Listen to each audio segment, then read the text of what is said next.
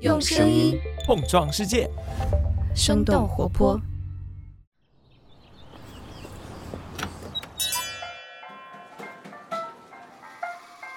您的生动早咖啡好了，请慢用。嗨，早上好呀！今天是二零二三年的三月十三号，星期一。这里是生动早咖啡，我是来自生动活泼的孟一，几条商业科技轻解读，和你打开全新的一天。在刚刚过去的这个周末，美国硅谷的一则消息引发了全球的关注。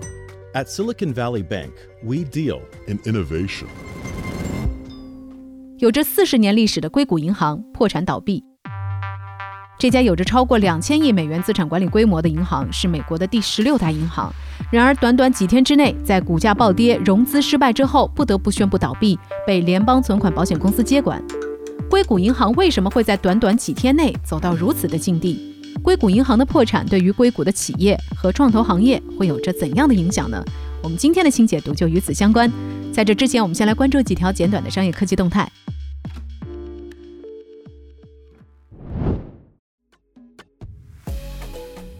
京东四季度收入增速放缓，财报保持盈利。三月九号，京东公布了二零二二年四季度和全年的财务报告。报告显示，去年四季度京东收入两千九百五十四亿元，同比增长了百分之七。自去年第二季度扭亏为盈之后，京东继续保持盈利。不过，和去年三季度的百分之十一以及二零二一年同期的百分之二十三相比，有所放缓。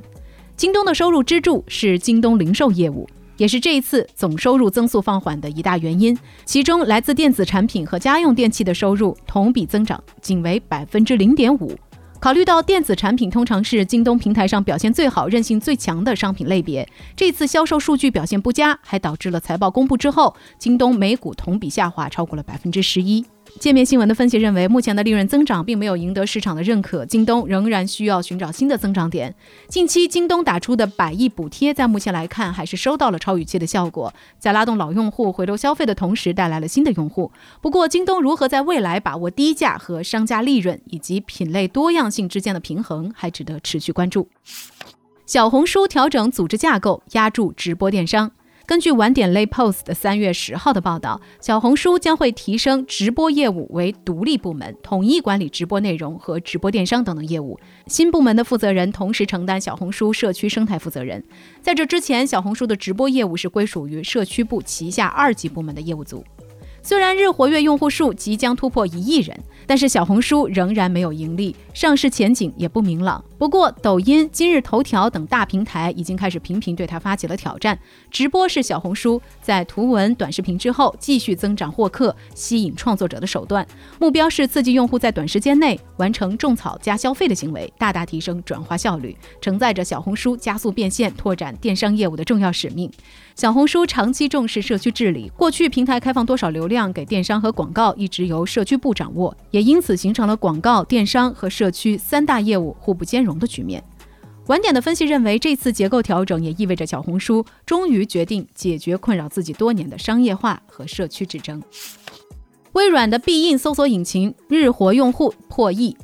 微软在三月八号宣布，必应搜索引擎日活跃用户已经突破一亿，而且在数百万活跃用户当中，有大约三分之一都是新用户。在上个月初，微软推出了结合 OpenAI 最新技术的新版必应搜索引擎和 Edge 浏览器，仅仅在几周之后，日活跃用户就破亿。三十六氪指出，在新版必应当中，用户不仅可以在新测栏当中查看更加全面的结果，还可以体验新的交互式聊天功能，查看生成内容所引用的网页链接。除此之外，新版必应还引入了普罗米修斯模型，也就是微软首创的 A I 模型。这项技术使得核心网页的搜索排名在相关性上有了显著的提升。科技媒体 The Verge 同样也提到，微软也在通过更新 Windows 以及设置默认搜索引擎等方式，不断引导用户使用 Edge 浏览器。根据微软发布的数据，搜索广告市场份额每增加 百分之一， 他们的广告业务就会获得二十亿美元的收入。放眼过去一年的时间，微软的广告业务同比上涨了 百分之八十， 这在很大程度上也要归功于必应。不过，微软所占的市场份额以及广告收入还是远远不及谷歌，想要获得持续增长的微软还有很长的路要走。为了降低成本，迪士尼未来可能减少漫威电影的续集数量。根据《华尔街日报》三月十号的报道，上周四在旧金山一场由摩根士丹利举办的会议上，迪士尼的 C E O 鲍勃·艾格表示，虽然漫威的品牌没什么问题，但在寻求削减成本的情况下，迪士尼可能会减少对高预算电影续集的依赖。同时，艾格也表示不确定漫威是否需要为超级英雄角色拍摄这么多续集。其实，在二零一九年《复联四》创造辉煌之后，漫威就陷入了困境。在阔别三年半之后，带着《蚁人三》和《黑豹二》重回内地市场的漫威，也在最近面临着票房和口碑的双重失利。除了情节和特效水平的下滑，漫威宇宙作品所打造的频率是越来越快了。过去一年两部，到了第四阶段已经一年上映了三四部，接近流水线生产的节奏。之前的死忠粉丝不断流失，从中间开始看的新观众常常会看不明白，导致无法入坑。三十六氪的观点认为，漫威需要尽快地通过调整作品的输出节奏、内容创新等方式来完成自救。以上就是值得你关注的几条商业科技动态，别走开，我们马上在一条小小的早咖啡动态之后，和你一起来聊聊为什么在短短四十八小时之内，拥有四十年历史的硅谷银行就会宣布倒闭呢？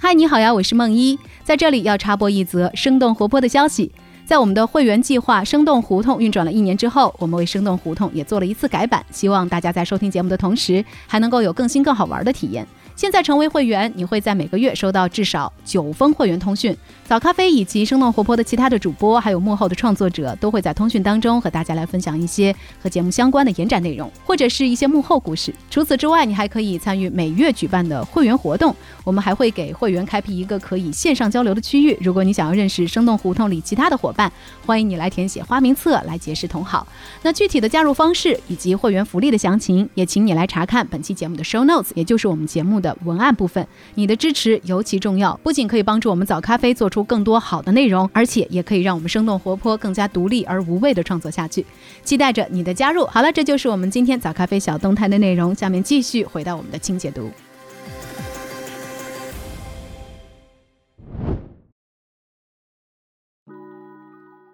欢迎来到今天的清解读。美国当地时间三月十号，也就是上周五，美国硅谷银行倒闭，被 F D I C， 也就是美国联邦存款保险公司接管。这是美国二零零八年之后最大的银行破产案，在历史上也仅次于次贷危机中倒闭的华盛顿互惠银行。在倒闭的前两天，也就是上周三，硅谷银行宣布了十八亿美元的投资亏损，想要通过出售自己的股票来募集一部分资金。结果第二天，硅谷银行的股价就暴跌了 百分之六十， 市值在一天之内蒸发了接近一百亿美元。恐慌的储户和投资者们纷纷从硅谷银行取款提现。加州的一份监管文件显示，截止到上周四，储户们试图从硅谷银行提取超过四百亿美元。到了周五，遭到挤兑的硅谷银行还想要继续融资，或者是整体被其他银行收购。这个时候，监管机构介入到了硅谷银行的危机当中。加州的银行监管部门宣布关闭硅谷银行，并且由联邦存款保险公司来接管，担任破产管理人。硅谷银行的倒闭不仅会冲击着银行业，甚至还影响到了科技行业的创业者。投资机构 Y C 的 C E O Gary Tan 和知名对冲基金经理 Bill Ackman 在媒体上呼吁美国政府采取行动来救助硅谷银行。那硅谷银行到底是一家怎样的银行？为什么它会在短短四十八小时之内就会破产倒闭呢？原因之一，硅谷银行与创投生态绑定的商业模式。硅谷银行的英文名字叫做 Silicon Valley Bank， 在最近的媒体报道当中，通常它被缩写为 S V B。 这家银行成立于一九八三年，总部位于加州硅谷的圣克拉拉。按照资产管理规模来计算，硅谷银行是美国的第十六大银行，管理着超过两千亿美元的资产，和摩根大通、富国银行等等超过万亿的商业银行相比，那并不算大。但是根植于硅谷的科技创业生态当中，使得硅谷银行的运营模式和其他银行也有着很大的差别。硅谷银行的主要客户并不是个人储户，而是硅谷的初创公司和投资机构。根据品玩的报道，硅谷银行的核心业务是为科技型公司提供贷款，它最大的特点就是和风投机构的强合作。初创企业在获得风投基金投资之后，就可以以较低的门槛来获得硅谷银行的贷款。这些公司实现盈利之后，又会把钱再存到硅谷银行。硅谷银行在自己的官网上也表示，美国通过投资机构来融资的初创企业当中，有一半都是硅谷银行的客户。仅仅在去年一年上市的那些科技医疗企业当中，硅谷银行的客户比例就达到了 百分之四十四。另一方面，硅谷银行也为初创公司和投资机构提供资金。截止到去年年底，硅谷银行发放的贷款当中，有一半流向了 V C P E 等等投资机构，有四分之一提供给了科技和医疗领域的初创企业。洛杉矶时报的分析认为，和其他的商业银行相比，硅谷银行在发放贷款的时候更加关注公司的增长前景，而不是他们当前的财务状况。不过，和科技公司们的紧密联系也使得硅谷银行和硅谷科技行业的动荡会保持一致。在二零零零年互联网泡沫和二零零八年金融危机期间，硅谷银行的股价都下跌超过了 百分之七十。原因之二，投资了大量的长期证券。二零二零年之后，全球迎来了科技企业的融资热潮，无论是私募股权融资还是成功上市，硅谷的企业们获得了大量的现金。仅从一级市场来看的话，根据风投统计机构 PitchBook 最新的数据，二零二二年风险投资公司筹集了超过一千六百亿美元的资金，这也刷新了二零二一年创下的一千五百亿美元的风险筹资记录。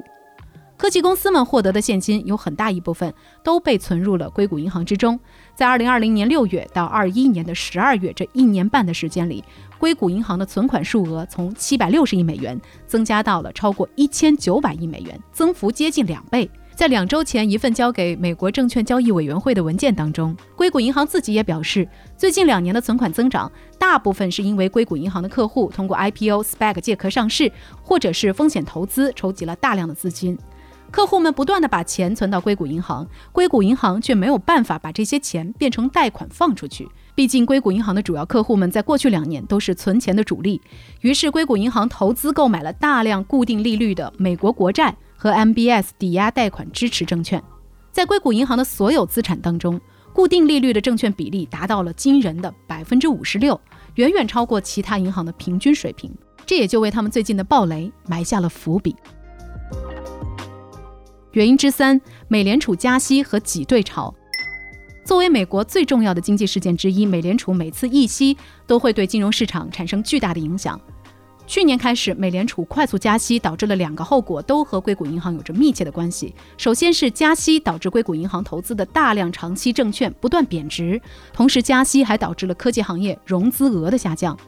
硅谷银行的客户们不得不消耗在硅谷银行当中的存款。实际上，在过去的三年，和激进的投资大量长期证券相比，硅谷银行自己手里留存的现金并不多。二零二一年末，甚至还出现了下降的趋势。也就是说，美联储加息导致了客户们不断从硅谷银行提现，但是硅谷银行自己的投资却在不断的贬值，他们也就不得不亏损套现来应对科技公司们的提款需求。所以当上周三硅谷银行宣布承担十八亿美元的亏损来出售二百一十亿美元资产的时候，也引发了市场的恐慌。Founders Fund、Y C 等等多家知名投资机构都开始建议客户从硅谷银行撤资，同时也产生了挤兑。仅仅上周四一天，硅谷银行储户就取出了四百二十亿美元，相当于硅谷银行所有存款的四分之一。到了周四营业结束之后，硅谷银行的现金余额是负十亿美元，最终他们在第二天正式倒闭。